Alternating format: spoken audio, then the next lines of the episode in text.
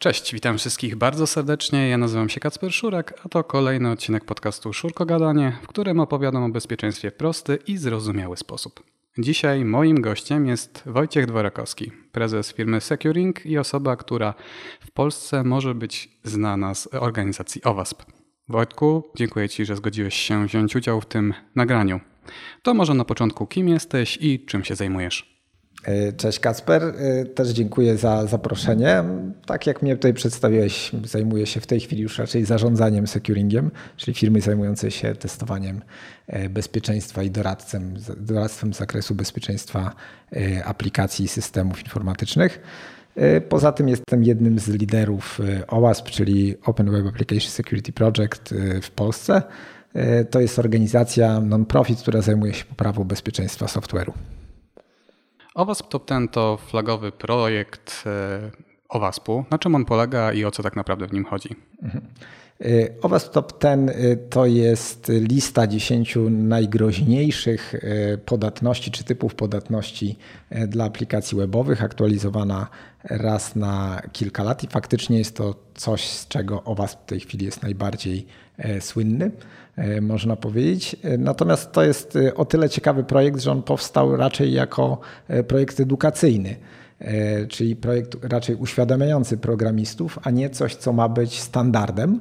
Natomiast jego życie było takie, tak został przyjęty przez wiele organizacji, że skoro jest to lista 10, jakiś top 10, to to się fajnie wdrażało na zasadzie weźmy to i zobaczmy, czy nasza aplikacja nie ma którejś z tych podatności, albo weźmy to i spróbujmy zbudować aplikację E, tak, żeby nie miała tych podatności. A więc poniekąd zaczął być używany jako standard, jako pewnego rodzaju miarka, czy dana aplikacja jest bezpieczna, czy nie.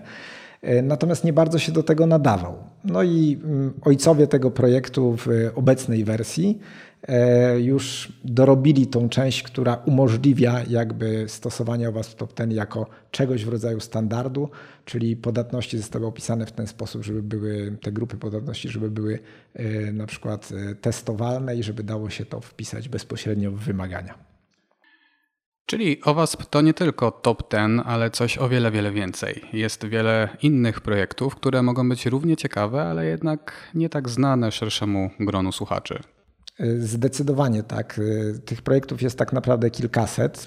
OWASP, OWASP oznacza Open, co oznacza, że każdy do tej organizacji może się przyłączyć na zasadach open source i zaproponować swój projekt, który w jakikolwiek sposób pomaga rozwiązać problemy e, bezpieczeństwa aplikacji. I tych projektów naprawdę jest bardzo dużo. Oczywiście o różnym stopniu e, dojrzałości i o różnym stopniu jakości. Dlatego też y, w OWASP wdrożono cały jakby proces mm, kwalifikowania tych, y, tych projektów i w tej chwili takie, y, takich projektów flagowych jest kilkanaście, e, które są powiedzmy w takiej wersji produkcyjnej, której można, można używać. I tutaj jeśli chodzi o takie moje ulubione projekty, to z tych projektów dokumentacyjnych powiedzmy, czyli których rezultatem jest powstanie jakiegoś dokumentu, standardu i tak dalej, to na pewno poleciłbym ASVS, czyli Application Security Verification Standard. E, to jest taka checklista e, ponad 150 chyba w tej chwili mm, e, potencjalnych podatności w aplikacjach webowych, na zgodność z którą można przetestować, jak sama nazwa wskazuje, czy zweryfikować swoją aplikację, ale też można jej używać jako, jako mm, listy wymagań przy tworzeniu y, aplikacji, czyli ASVS, Application Security Verification Standard. Y, drugim takim dokumentem jest y, SAM, czyli Security Assurance Maturity Model. I to jest taki już projekt mniej techniczny, a bardziej dla zarządzających bezpieczeństwem, pomagający wdrożyć bezpieczeństwo w cyklu rozwojowym oprogramowania. On pokazuje po prostu pewnego rodzaju roadmapy, jakimi należy się poruszać, w co najpierw zainwestować swój czas e, i pieniądze, żeby podnieść bezpieczeństwo na różnych etapach e, procesu wytwarzania oprogramowania. Bardzo fajne mm, opracowanie, jeżeli ktoś się zastanawia, jak w swojej organizacji przejść od zera do mm, jakiegoś uporządkowanego procesu. Jeśli chodzi o takie bardziej techniczne dokumenty, to tutaj poleciłbym cały, cały zbiór dokumentów Cheat Sheet e, Series, e, gdzie jak sama nazwa wskazuje są to Są to takie ściągi e, dotyczące rozwiązania jakichś typowych problemów e, z bezpieczeństwem aplikacji, jak coś zakodować, jakich błędów uniknąć, e, posegregowane tam po różnych w cudzysłowie hashtagach. No i w końcu też OWASP to nie tylko projekty oczywiście dokumentacyjne, ale również y, projekty no, w cudzysłowie na GitHubie, tak? czyli jakieś y, kawałki kodu, które można gdzieś wykorzystać w swojej aplikacji, albo takie rozwiązania jak na przykład Security Shepherd, czyli taka platforma treningowa, na których można robić szkolenia różnego rodzaju nawet CTF i, i, i pokazywać programistom problemy bezpieczeństwa. Innym takim projektem jest OWASP Juice Shop, czyli celowo podatna aplikacja taka e-commerce'owa, gdzie też można zobaczyć sobie, jak dane podatności mogą wyglądać w praktyce i dzięki temu uniknąć ich w swojej aplikacji. Czyli rzeczywiście OWASP to cała mnogość różnych rzeczy, które można znaleźć online. A co z tymi, którzy chcieliby się spotkać offline? Jak można dołączyć do OWASP? Powiedziałeś, że to otwarta fundacja. Gdzie się spotykacie? Gdzie można znaleźć informacje? Jak można Was wspomóc? Mhm. Y, OWASP y, w poszczególnych krajach y, działa na zasadzie tak zwanych chapterów. Tu nie znajduję jakiegoś polskiego odpowiednika, może być oddział, ale to by sugerowało jakąś taką bardzo ustrukturyzowaną instytucję, natomiast OWASP jest, tak jak wspomniałem, otwarty. W związku z tym również nasze spotkania są otwarte. W Polsce spotykamy się w Krakowie, w Warszawie, e, we Wrocławiu, czasem również w Poznaniu. Najłatwiej do nas dołączyć w ten sposób, że po prostu znaleźć nas na meetupie pod hasłem e, OWASP czy OWASP Poland.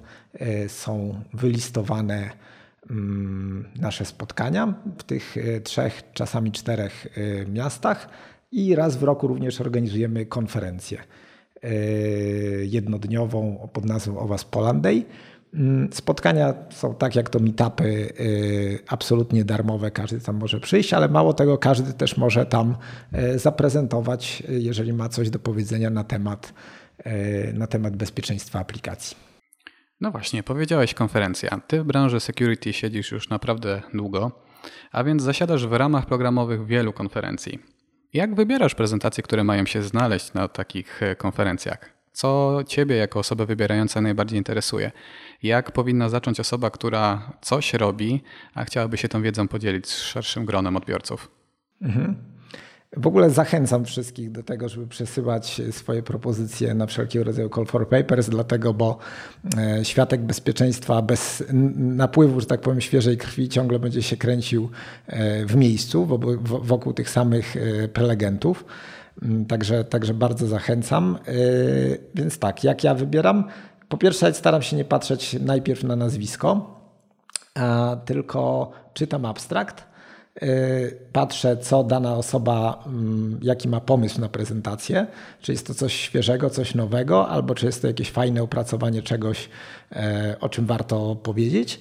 No i też szukam innych e, prelekcji tego autora, bo uważam, że dobra prezentacja to połączenie tych twardych umiejętności, czyli technikaliów, powiedzmy. E, natomiast też no, potrzebne są mm, zdolności do przekazania tej wiedzy, czyli ja patrzę też mocno na to, jak, jak dany, dany prelegent umie prezentować po prostu. Więc jeśli miałbym coś poradzić komuś, kto y, pisze mm, odpowiedzi na call for papers na, y, na różnego rodzaju konferencje, to to, żeby pisał po pierwsze nierozwlekły, konkretny abstrakt z jasną informacją, y, o czym będzie i co będzie, i żeby zamieścił gdzieś, jeżeli ma linki do innych swoich prezentacji wcześniejszych, a nawet jeżeli jest to pierwszy raz, czyjś, to niech nagra po prostu kawałek filmu, żeby zobaczyć, jak on się będzie po prostu prezentował i jak będzie wyglądał gdzieś e, na, na, danej, na danej konferencji. Natomiast też weźcie pod uwagę, jeśli słuchacie tego potencjalni prezenterzy, że my jako Rada Programowa takiej czy innej konferencji mamy do przejrzenia setki zgłoszeń. Więc naprawdę na waszym zgłoszeniu nie mamy szans przeczytać na przykład strony A4, tak? E, chyba że na przewijaniu jakimś szybkim. Mamy kilkanaście sekund na podjęcie czasami decyzji, ok, czytam dalej bądź nie, więc no weźcie to pod uwagę i też po prostu trzeba się dobrze sprzedać. Czyli nie, czyli nie zawsze więcej znaczy lepiej. Zdecydowanie. Prowadzisz firmę, która zajmuje się testami penetracyjnymi. Jak zatem zmieniało się z Twojej perspektywy bezpieczeństwo na przestrzeni lat? Hmm. No, my widzieliśmy na samym początku, y, mm, powiedzmy te 17 lat temu, jak zaczynaliśmy y, tą firmę, a jeszcze wcześniej też pracowałem jako pentester, y, to widziałem, że raczej skupienie było ogólnie na testowaniu całych środowisk. Taki pentest ogólno, ogólny całości organizacji albo sieci dowolnymi metodami. Natomiast w tej chwili raczej e, i my, i rynek się koncentruje na testach bezpieczeństwa poszczególnych, e, poszczególnych systemów wchodzących w skład całości, zwłaszcza testach bezpieczeństwa aplikacji. Więc widać przesunięcie tego, tego środka ciężkości od środowisk sieciowych do aplikacji. Aczkolwiek oczywiście moje spojrzenie może być skrzywione, dlatego, bo moja firma specjalizuje się jakby w testach bezpieczeństwa e, i w problemach bezpieczeństwa aplikacji. No ale takie, takie jest moje spojrzenie jakby na rynek e, i, i, to, co się zmieniło. Drugie, co się zmieniło, to skala, dlatego, bo e, te naście lat temu bezpieczeństwo mm, IT to było coś, co funkcjonowało w bankach, w instytucjach finansowych, i, i, i tam, gdzie to ryzyko jest jakby namacalne i oczywiste. Natomiast e, dzisiaj, zwłaszcza w ciągu kilku ostatnich lat, e, poszło to bardzo do przodu i bezpieczeństwem już się interesują wszelkiego rodzaju e, instytucje, bo bezpieczeństwo IT jest, można powiedzieć, na nagłówkach gazet. Załóżmy, że jestem małą firmą i chcę przeprowadzić swój pierwszy test penetracyjny. Na co powinienem zwrócić uwagę, zawierając kontrakt z firmą taka jak wasza? Mhm. No, po pierwsze na, na, na, wyborze e, dostawcy, w zależności od e, potrzeb, czy to ma być jakaś znana firma, która może udowodnić, że zna się na, na rzeczy, czy raczej zależy Wam na taniej usłudze i, i chcecie wynająć freelancera, więc też dobrze sobie zdefiniować, jakiej jakości potrzebujemy tej usługi. Druga rzecz no to właśnie też spróbować jakoś zweryfikować tą jakość, poprosić o szablon raportu na przykład, zobaczyć, jak będzie wyglądała współpraca, e, spytać o proces e, w całości, ale też w końcu samemu dobrze się przygotować do, do tych testów. Czyli po pierwsze, dobrze wyznaczyć cele i dobrze wyznaczyć, e, czyli po co to robimy, i dobrze wyznaczyć zakres, bo tutaj zakres no, może się dosyć poważnie różnić w zależności od danego przypadku testowego. Żaden system informatyczny nie funkcjonuje przecież E, osobno, tylko są połączone te systemy między sobą, więc trzeba wyznaczyć, gdzie jest początek, a gdzie koniec tego, czym e, testerzy bezpieczeństwa mają się zająć. To ile średnio w Waszej firmie trwa taki standardowy pentest? Mm, Tutaj e, ze średnią zawsze mam problemy, bo to jest tak jak w tym dowcipie o, o, e, nogach w piecu i głowie w lodówce. I to tak mniej więcej wygląda też przy, przy tego typu usługach, e, czyli może być to od kilku do kilkudziesięciu nawet dni. Natomiast średnio powiedziałbym, że jest to mniej więcej 10 dni dwóch specjalistów. E, dla przetestowania jakiegoś hipotetycznego średniego systemu, tak? No bo tutaj też będziemy mówili o, o średnim, średniej wielkości aplikacji, tak? No, czyli całkiem sporo w sumie. Czy zdarzyło się kiedyś, że podczas takich testów nie znaleźliście żadnych błędów? Yy Ostatnio zdarza się, to znaczy, że rynek jednak idzie do przodu, albo że znajdujemy może nie, że mm, żadnych błędów nie znajdujemy, ale nie znajdujemy żadnych kluczowych błędów albo o wysokim wpływie na ryzyko. E, zawsze jakieś tam pomyłki w konfiguracji się zdarzają, ale też zdarzają się systemy, które już są całkiem e, dobrze zabezpieczone. E, zwykle to dotyczy jakichś takich małych funkcjonalności, które dotestowujemy. Na przykład bank rozwija swoją bankowość internetową od lat i dodaje już jakąś funkcjonalność, czyli że współpracujemy od dłuższego czasu e, i oni też się przecież uczą, rozwijają i, i swoje procesy podnoszą, więc, więc jest coraz, e, coraz bezpieczniej. Więc jeżeli zakres tego testu nie jest zbyt duży, jest dobrze zdefiniowany i dana organizacja dba mocno o bezpieczeństwo, to zdarza się, że tych podatności zbyt wiele nie ma. Wynikiem takiego testu penetracyjnego powinien być raport. No ale raport to jest coś dla osób technicznych. W jaki sposób przedstawić tą techniczną wiedzę tak, aby zrozumiał ją zarząd i mógł podjąć te kluczowe dla firmy decyzje? Mhm. Y, moim zdaniem nie koncentrować się na technikaliach, tylko opisać to w ten sposób przez pryzmat potencjalnych szkód, zwłaszcza szkód dla biznesu oraz opisać, kto może daną podatność wykorzystać. Dlatego, bo ludzi decyzyjnych y, interesuje kto i co może zrobić, a już nie do końca ich interesuje, jak y, to zostanie zrobione. Czy programowanie jest potrzebne w pracy pentestera?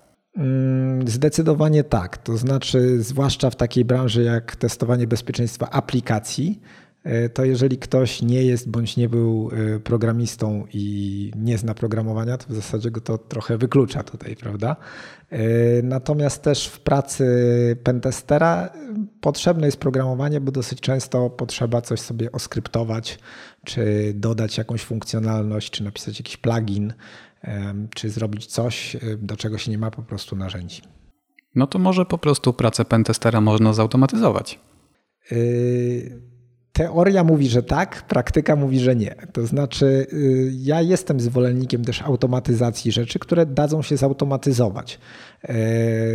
Natomiast no, części rzeczy, takich jak na przykład znajdowanie podatności podatności logicznych, nie da się zautomatyzować.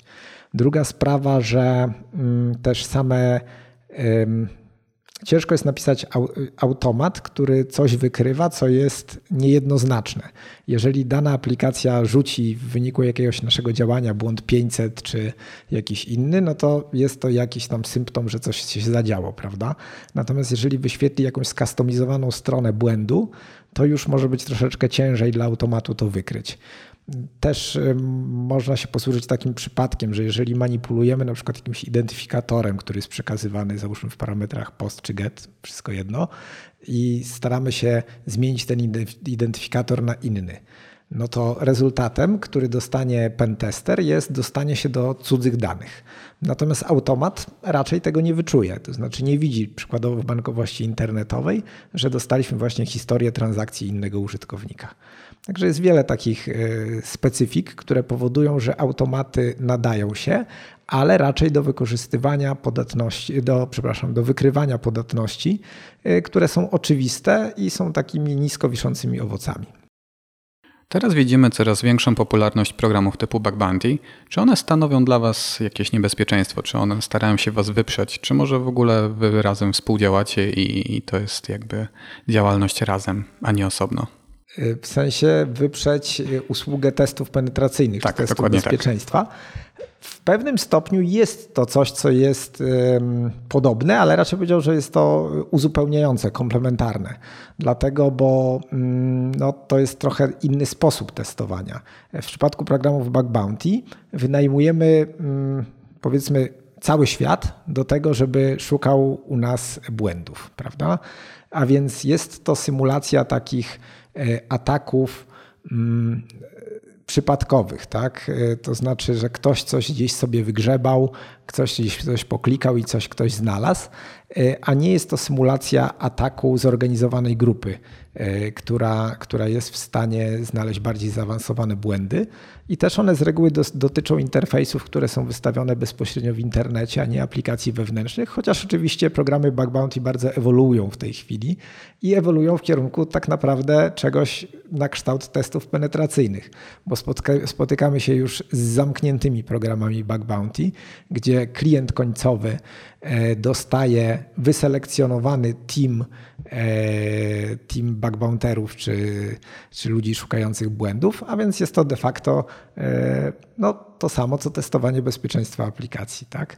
w takiej formie bardziej zaawansowanej. Natomiast w tej formie typowej no jest to myślę, i tak to duże organizacje traktują, coś, co jest uzupełnieniem procesu uzyskiwania bezpiecznej aplikacji, oprócz testów penetracyjnych czy testów bezpieczeństwa.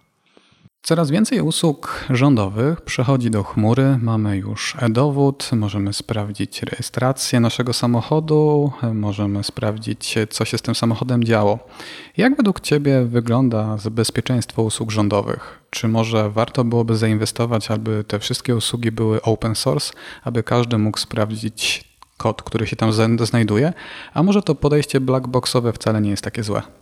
Hmm. E, trudne pytanie. To znaczy tak, jeżeli bym wiedział, to i tak bym nie powiedział, bo to oznacza, że bym gdzieś zdradzał jakieś tajemnice swoich e, klientów. Także nie wiem, jak jest z tym bezpieczeństwem. Nie słyszałem w ostatnich latach o jakichś spektakularnych, e, spektakularnych przykładach e, skutecznych ataków na te nowe e, usługi e-państwa, czy jak to jeszcze tam e, nazwiemy. Co do Twojego pytania, czy warto by było ten kod upublicznić? Być może.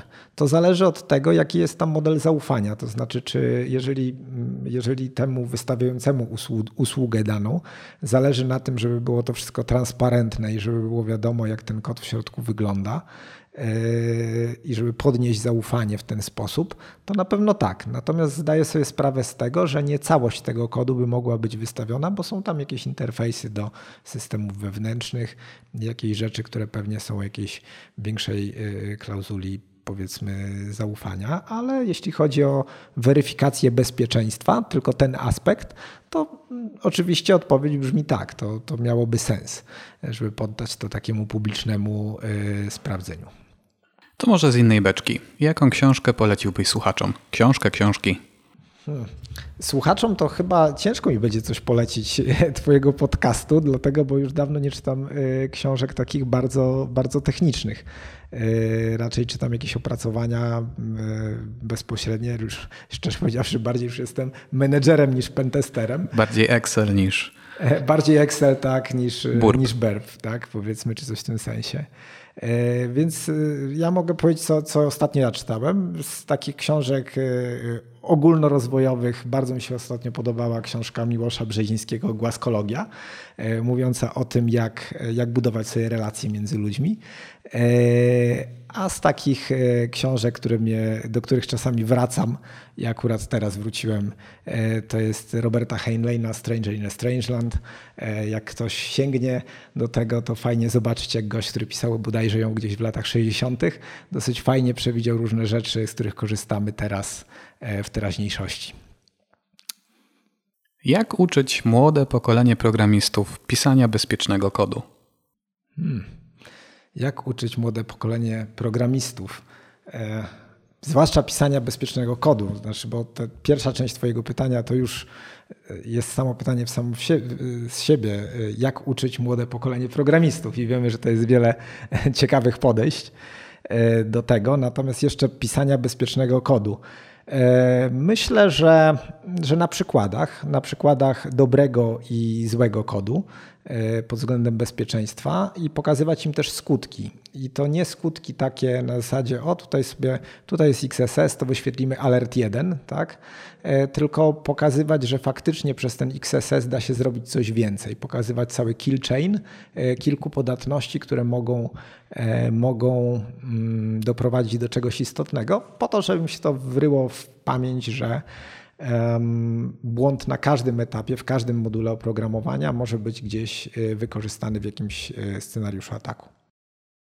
Prowadzicie firmę już ładnych parę lat. Może możesz się podzielić jakimiś bardzo ciekawymi przykładami, oczywiście bez podawania nazw firm, błędów, które cię, tobie pozostały w pamięci. Czegoś, co było abstrakcyjne i tak głupie, że aż dziw bierze.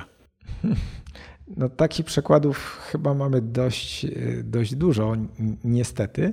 E, raczej czasami powiedziałbym, że nie tyle jest to głupie, co zaskakujące, że nie wiem, że e, jakiś SQL injection przez 1 równa się 1 w okienku logowania e, ciągle się gdzieś spotyka, czy przykłady takie, że ja mówię, to nie, to niemożliwe jest, po prostu to tylko w książkach takie rzeczy. Ale, ale faktycznie się zdarzają. Natomiast coś, co mi zwykle za, zapada w pamięć, to właśnie kill chainy, czyli złożenie kilku podatności, e, w których okazuje się, że e, coś, co się wydaje niewielką podatnością, po złożeniu z innymi, może doprowadzić do jakichś bardzo, bardzo dużych e, skutków. Według Ciebie, jaka podatność jest często ignorowana, a może prowadzić do bardzo poważnych skutków? E, myślę, że XSS e, ciągle, tak, e, bo to jest takie powszechne, że sporo ludzi jest w stanie to, to zignorować, zwłaszcza jeśli ta podatność jest, że tak powiem, źle sprzedana, ale też CSRF wydaje mi się, że jest taką, taką podatnością, która może być dość łatwo zignorowana. Twoja firma zajmowała się tematem płatności mobilnych. Jakie jest Twoje zdanie na ten temat? W sensie bezpieczeństwa oczywiście. Tak, oczywiście. Bo nie w sensie bezpieczeństwa, to oczywiście płatności mobilne są super wygodne. Y, sam używam, więc to też coś mówi o tym, co sądzę o bezpieczeństwie.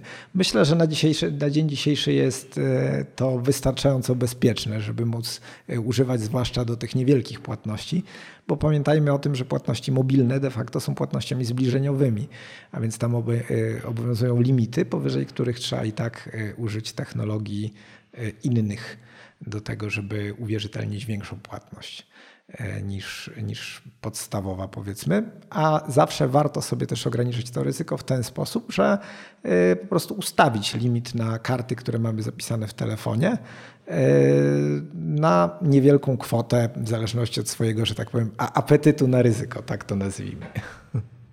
Czy chmura zmieniła jakoś zasady gry? Czy testowanie aplikacji przez to, że są one hostowane w Amazonie albo w Microsoftie utrudniła waszą pracę, a może wręcz przeciwnie?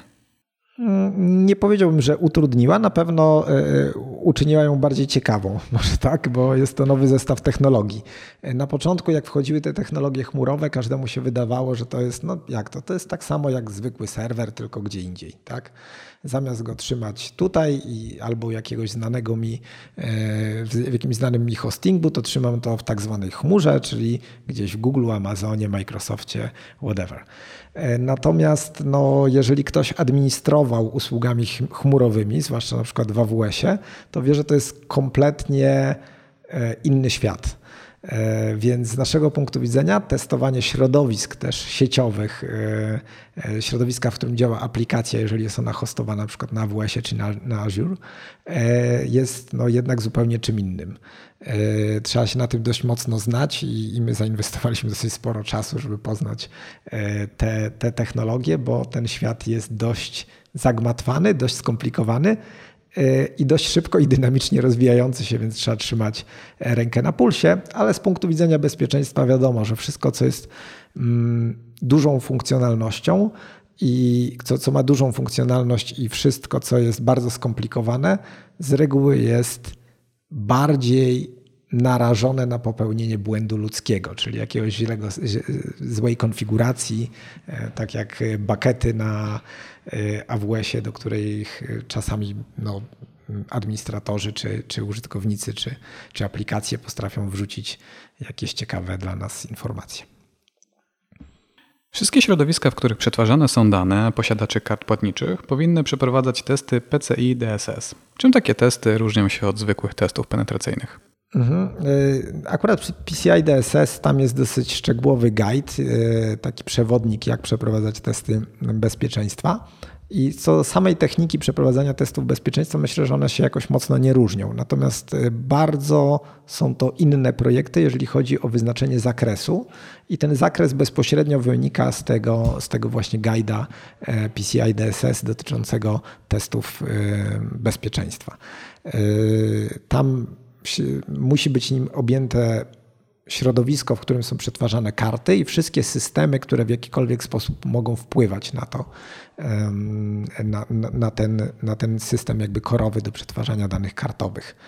Nie chcę teraz wnikać w szczegóły, ale tam jest to dosyć mocno opisane, więc tym się to najbardziej różni, że jest dosyć dobrze wyznaczony zakres, czego powinniśmy i co musimy ruszyć, a czego nie powinniśmy dotykać.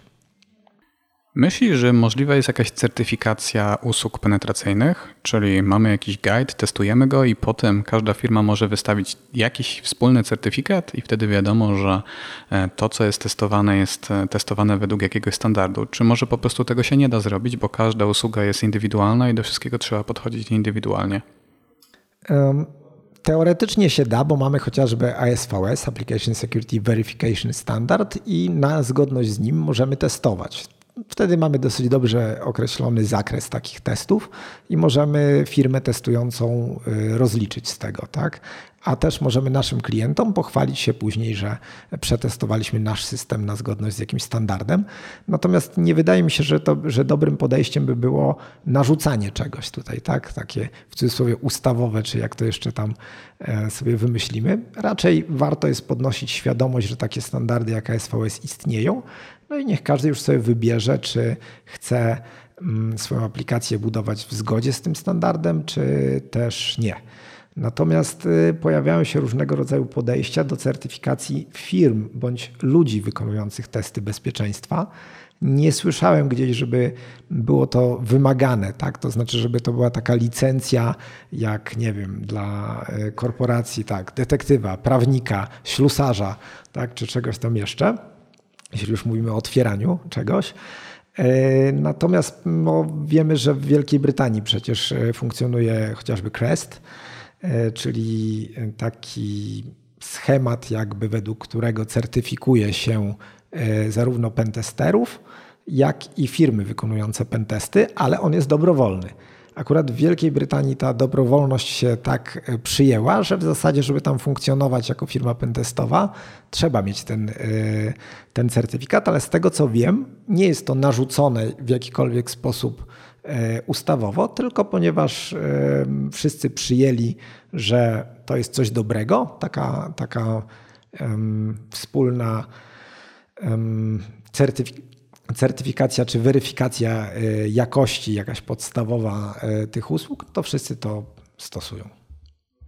Prowadzenie firmy w Polsce nie jest takie proste, zwłaszcza jeśli rozpatrzymy to pod względem prawnym.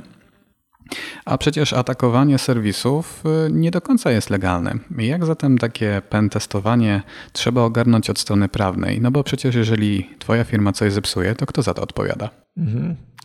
Y, no, ogarnąć sobie to trzeba y, w umowie tak, z klientem, y, wykreślić, wy, wy, wy, wyznaczyć zakres odpowiedzialności. Natomiast w przypadku testowania aplikacji najlepiej jest ten problem obejść, testując na systemie testowym, a nie na systemie produkcyjnym. I my to zalecamy klientom nie tylko ze względu na nasze bezpieczeństwo wewnętrzne, ale po prostu do testowania służy system testowy. To jest logiczne. I też no, testowanie bezpieczeństwa to jest jakby mm, niektórzy mówią, że ok, czy jestem, jestem testerem funkcjonalnym, czy mogę e, też zacząć testować bezpieczeństwo? E, I tak i nie, dlatego, bo testowanie bezpieczeństwa to jest wszystko to, co nie jest funkcjonalnością. Czyli my robimy scenariusze, e, realizujemy, wykonujemy scenariusze działań, do których użytkownik zwykły nigdy nie będzie miał dostępu. Tak? Manipulujemy tą aplikacją. I szczerze powiedziawszy, nie jesteśmy w stanie za, za, zapewnić w 100% przecież tego, że nagle cały system informatyczny się gdzieś przy tym nie wywróci. Tak? To jest poniekąd celem naszych testów też. E, więc dlatego też doradzamy naszym klientom, żeby nie testować na systemach produkcyjnych, tylko na systemach testowych, gdzie również przed tym ryzykiem, o który spytałeś tutaj, e, obie strony mogą się dobrze zabezpieczyć. Gdybyś mógł stworzyć nowy język programowania, czy bardziej postawiłbyś na jego elastyczność, czy bardziej na jego bezpieczeństwo? No, ja oczywiście na, na bezpieczeństwo, cokolwiek by to miało znaczyć, bo takie mam jakby spojrzenie na to. A bezpieczeństwo często nie idzie niestety w parze z elastycznością. Co liczy się bardziej? Ilość błędów czy ich jakość? Zdecydowanie jakość, dlatego bo tak naprawdę liczy się ryzyko. Ryzyko związane z istnieniem błędów w danej aplikacji, więc jeden dobry błąd y, o takiej dużej wadze, dużym wpływie na ryzyko załatwia jakby tutaj sprawę, powoduje, że, że cała aplikacja jest no, niebezpieczna, tak? albo nie powinna być wdrożona na systemie produkcyjnym. Natomiast duża ilość małych błędów może świadczyć źle o jakości tej aplikacji. Natomiast no, da się z tym żyć, tak? Czy w teście penetracyjnym można wykorzystywać socjotechnikę, a może jest to zarezerwowane tylko dla red teamingu? Oj, to tutaj wkraczamy na bardzo śliski grunt yy, nazewnictwa, tak? Co czym nazwiemy. Prawda jest taka, że na dzień dzisiejszy testy bezpieczeństwa, weryfikacja bezpieczeństwa, red teaming, jeszcze milion innych nazw e, no, funkcjonują dosyć wymiennie, więc e, odnosząc się do wcześniejszego Twojego pytania, jeżeli ktoś nigdy nie miał do czynienia z testami bezpieczeństwa, to też warto by było, żeby sobie zdefiniował, co on tak naprawdę chce zrobić, albo co mu proponuje ta firma, która dostarcza testów bezpieczeństwa. Więc ciężko tutaj odpowiedzieć na to pytanie, jeśli sobie nie, nie dodefiniujemy jakby zakresu. Czasami ten zakres jest zdefiniowany tak, że e, OK, tu jest mój e, nazwa firmy, proszę spróbować do mnie, że tak powiem, wjechać na wszystkie możliwe sposoby. Tak? I wszystkie kroki są dozwolone. Natomiast jeśli e, zakres jest zdefiniowany w ten sposób, tutaj jest bankowość internetowa na systemie testowym banku, załóżmy, nie wiem, bankowość mobilna, tak? I zbadajcie mi bezpieczeństwo tej aplikacji, no to raczej tam miejsca na socjotechnikę za bardzo nie ma, chyba że w zakres ma wchodzić też proces obsługi przez personel. Tak? A tak procentowo, jak dużo firm udostępnia Wam swój kod źródłowy, a jak wiele firm nie chce tego robić i chce, żeby to były testy tylko i wyłącznie blackboxowe, czyli bez dostępu do kodu źródłowego? Y, na szczęście coraz więcej. Y, natomiast dalej nie jest to duży procent, powiedziałbym 20% czy coś y, koło tego.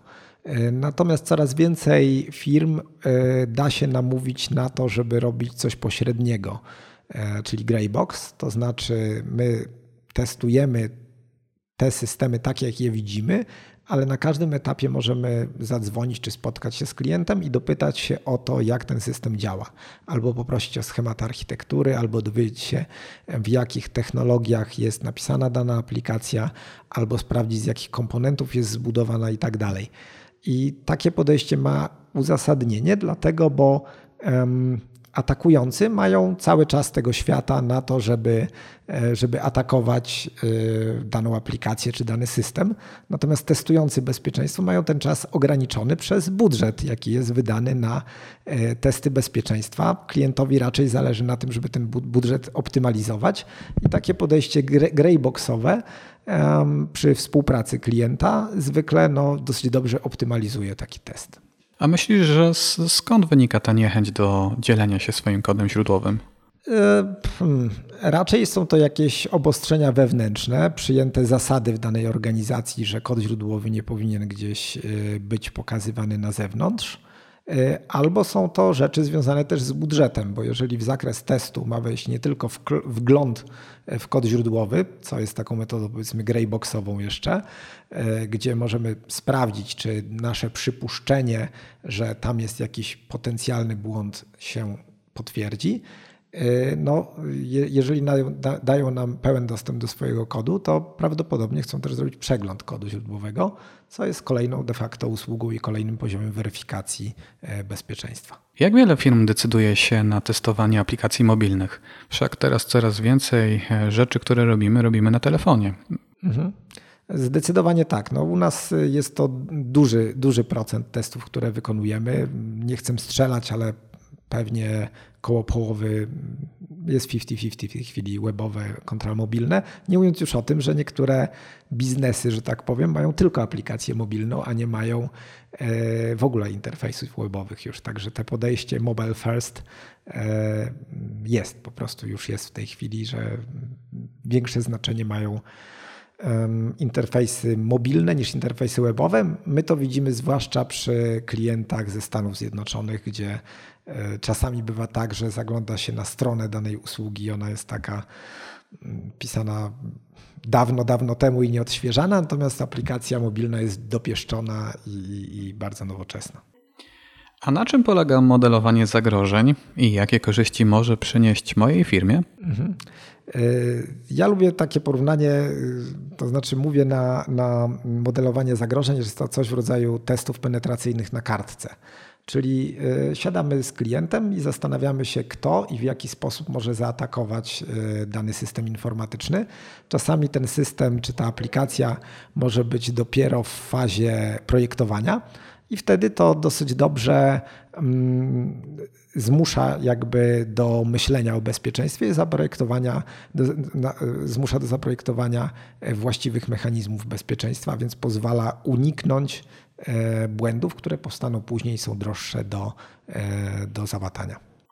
Czyli teoretycznie warto Twoją firmę wynająć już na etapie projektowania jakiegoś nowego produktu moją albo y, jakąkolwiek inną, która dostarcza właściwą jakość tutaj, jeśli chodzi o, o te kwestie bezpieczeństwa aplikacji.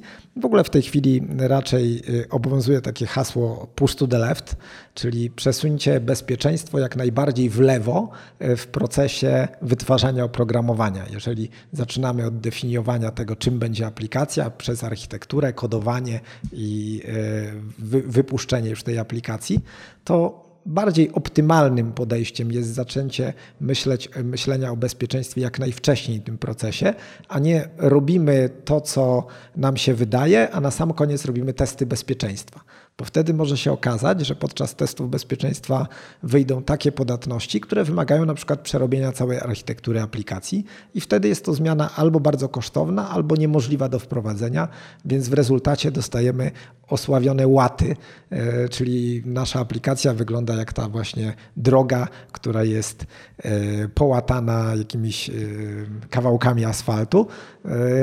No i wiadomo, że po takiej drodze się niezbyt płynnie i dobrze jedzie.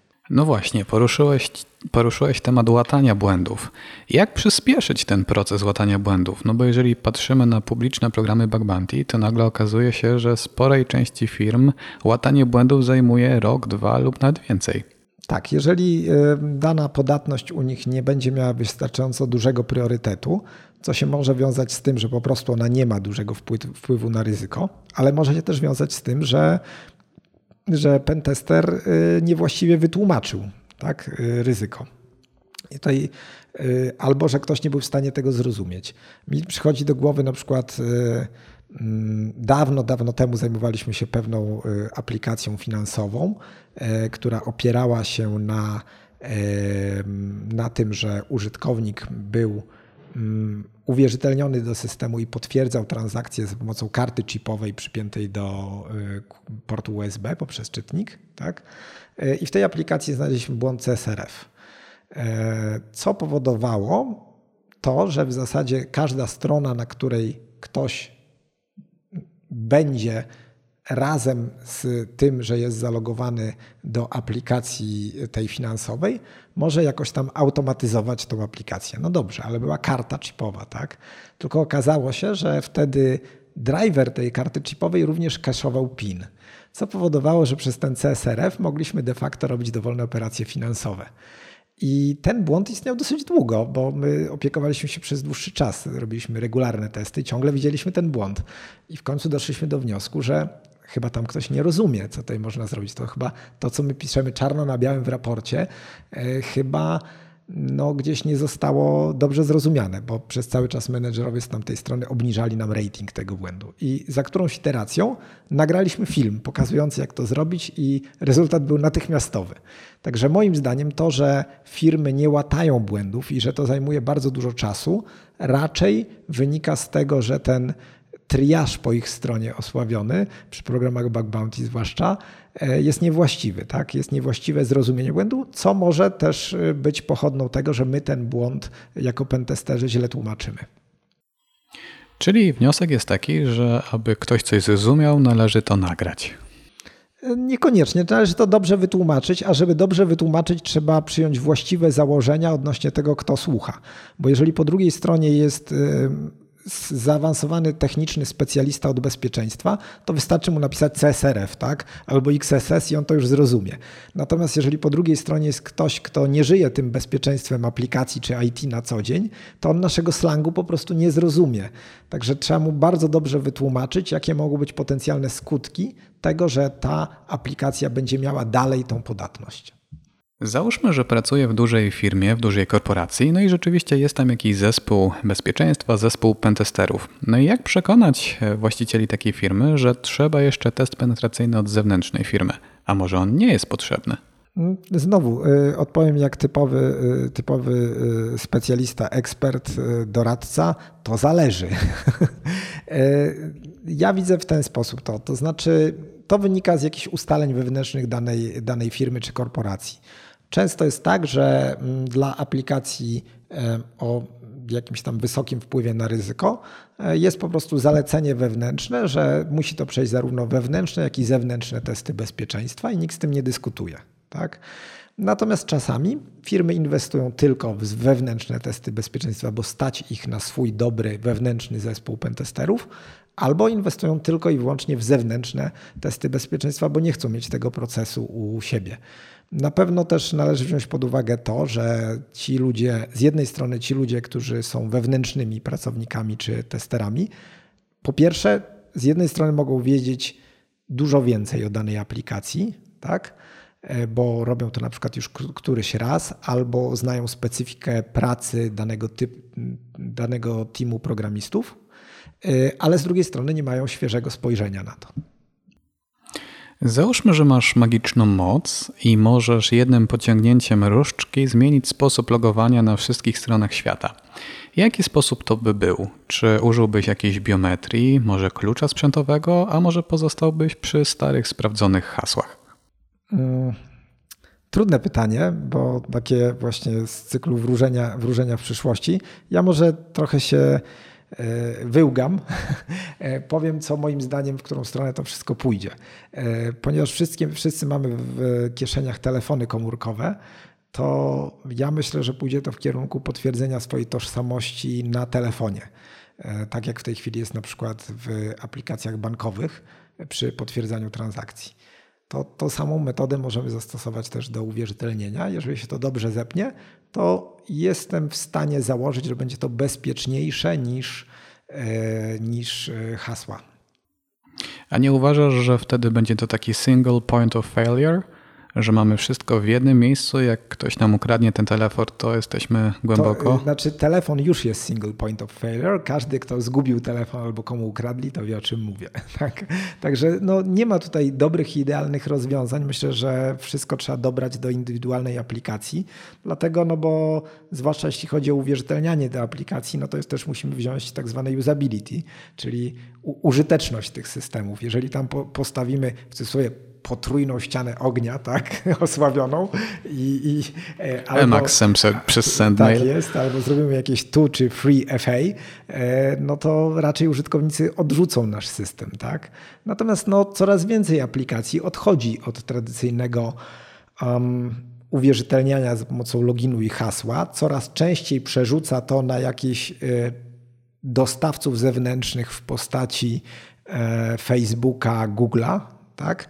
Co ja uważam, że też nie jest zbyt dobrym rozwiązaniem. Jeżeli miałbym wybierać między e, uwierzytelnieniem za pomocą Facebooka, Google'a kontra uwierzytelnieniem jakąś metodą na moim telefonie, to chyba wolałbym to drugie.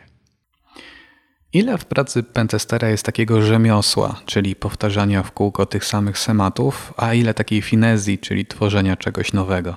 Hmm, to, znowu to zależy, tak? Zależy od tego, co się testuje. Jeżeli te aplikacje są wszystkie podobne do siebie, to tego rzemiosła jest dużo. E, natomiast jeżeli mamy różnorodność projektów, to e, jest więcej finezji. Na przykład no my w firmie też staramy się pracownikom, patrzymy też na, e, na to, czy dany projekt będzie fajny. Nie tylko, czy da nam zarobić, po prostu dlatego, że no, każdy w swojej pracy się zużywa.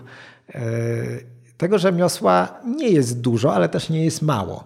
I najgorsze w pracy pentestera, można powiedzieć, jest to, że jeżeli e, gdzieś się wypalimy i nie będziemy na te mm, fragmenty aplikacji, które wymagają solidnego rzemiosła, zwracać dużej uwagi, to prawdopodobnie nam coś istotnego umknie. Więc y, naszym lekarstwem jest na przykład tutaj miksowanie, e, że tak powiem, młodszych zawodników, dla których to, co jest dla starszych zawodników trudnym rzemiosłem, dla nich jest czymś świeżym. E, I, I wtedy, jeżeli dobierzemy ten team testujący w ten sposób, to myślę, że jesteśmy w stanie utrzymać należytą jakość to może chciałbyś się czymś pochwalić. Czymś, co jest publicznie dostępne, co jest stworzone przez Twoją firmę, jest po prostu fajne i mogłoby zaciekawić naszych słuchaczy. Mhm. My raczej jesteśmy firmą usługową, więc dostarczamy usługi jako ten produkt, ale mamy przyjętą taką zasadę, że 20% czasu naszych specjalistów jest poświęcany na tak zwany research, e, czyli albo wynajdowanie nowych metod ataku, albo pisanie artykułów czy prezentacji, albo opracowanie jakichś narzędzi, e, które mogą się komuś przydać do podniesienia bezpieczeństwa aplikacji. Więc dwie rzeczy, którymi, które, które wypuściliśmy w ostatnich miesiącach, którymi mogę się pochwalić. Pierwsza to jest iOS Security Suite, napisana przez Wojtka Regułę. To jest biblioteka, E, do iOS-a, do aplikacji iOS-owych, która pozwala na zabezpieczenie ich, na wykrywanie, czy e, dana aplikacja e, mm, jest uruchomiona na zjailbreakowanym telefonie, albo czy jest podpięty debugger, czy są użyte jakieś techniki, które, którym ktoś próbuje manipulować w danej aplikacji. Więc jeżeli ktoś się chce zabezpieczyć przed tego typu kierunkami ataków, to, to polecam. Jest to open source'owa E, biblioteka do, dostępna na naszym GitHubie, github.com/securing. Drugą rzeczą, którą mogę się pochwalić jest e, SCSVS, czyli Smart Contract Security Verification Standard, napisany przez e, Damiana Rusinka i Pawła Kuryłowicza. Jak sama nazwa wskazuje, jest to standard weryfikacji bezpieczeństwa tzw. Tak smart kontraktów, czyli oprogramowania działającego na platformach blockchain. E, więc jeżeli ktoś interesuje się tymi aplikacjami i zastanawia się, jak powinno wyglądać bezpieczeństwo, to też polecam. E, I również ten, też ten, ten dokument jest dostępny na naszym GitHubie. No właśnie, smart kontrakty i kryptowaluty. Myślisz, że to przyszłość bankowości, a może to tylko taka chwilowa moda? Bankowości to nie wiem, natomiast y, no, z tego, co tutaj bardziej y, obracający się w tym temacie koledzy mówią i z tego, jak widać, jak ten rynek się rozwija, jest to technologia informatyczna czy informacyjna, która pewnie ma jakąś przyszłość przed sobą. Na pewno niesie ze sobą dużo ciekawych funkcjonalności, zwłaszcza jeśli chodzi o rozproszenie kodu y, i danych. Natomiast czy to się przyjmie rynkowo, ciężko powiedzieć to y, historia informatyki zna dużo zakrętów i nie ma tutaj pewności żadnej. E, my po projektach, które realizujemy, widzimy, że jest w wielu miejscach to implementowane w tej chwili. To znaczy, jest to jako technologia, która jest gdzieś tam pod spodem, a nie coś, co widzi użytkownik. Może tak. Czyli możemy nawet z tego korzystać, nie wiedząc o tym. Podobnie jak, nie wiem, z chmury, tak? E, takim popularnym hashtagiem parę lat temu był cloud, tak? I teraz co? No, gdzie ten cloud? Jako użytkownik nie widzimy tego, natomiast to, czy dana aplikacja, z której korzystamy, czy funkcjonalność, czy strona, czy cokolwiek jeszcze innego, że działa gdzieś w tle na infrastrukturze chmurowej, tego my po prostu nie widzimy. I podobnie będzie z blockchainem. Być może on gdzieś tam w tle będzie sobie działał, czy, czy, czy technologie, z których korzystamy, będą na nim działały, natomiast my tego niekoniecznie musimy jako użytkownik wiedzieć i, i rozumieć. Natomiast jako atakujący czy jako broniący się zdecydowanie tak. Myślisz, że e-wybory są możliwe w Polsce? Takie bezpieczne e-wybory?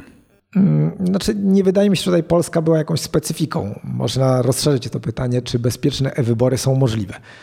Technicznie moim zdaniem są możliwe. Jak to byłbym hipokrytą, jakbym powiedział, że nie ma czegoś takiego jak bezpieczne systemy informatyczne. Tak? E, natomiast e, tutaj myślę, że jest trochę inny problem. E, mianowicie wybory muszą być niepodważalne. I jeżeli przerzucamy, jeżeli głosujemy na kartce papieru, to każdy rozumie, jak ten system działa. Można łatwo uczynić ten system transparentnym. Można łatwo powiedzieć wszystkim, e, jak to działa, żeby oni to zrozumieli. I teraz oczywiście, stosując system informatyczny, możemy jeszcze lepiej zrobić to transparentnym, na blockchainie na przykład, tak? E, czy, czy coś w tym sensie. Tylko pytanie, kto to zrozumie poza garstką, że tak powiem, frików, którzy się interesują technologiami informatycznymi. I problem, wydaje mi się, ze, ze wyborami mógłby polegać na tym, że y, łatwo by było narobić szumu medialnego pod tytułem zostało sfałszowane. No i udowodnijcie teraz, że nie. Y, masy i tak uwierzą w sensację. To może na koniec. Jakaś taka rada dla słuchaczy, która podniesie bezpieczeństwo takiego zwykłego domowego użytkownika, a przy okazji nie będzie skomplikowana. Y, używaj menedżera haseł. Czyli używaj pojedynczych haseł innych dla każdego innego serwisu i trzymaj je w bezpiecznym miejscu. I tym zakończymy naszą rozmowę. Wojtku, bardzo serdecznie dziękuję Ci za poświęcony czas i za udzielone odpowiedzi. Dzięki. Również dziękuję za zaproszenie. A Was zapraszam do kolejnego odcinka już za tydzień. Cześć.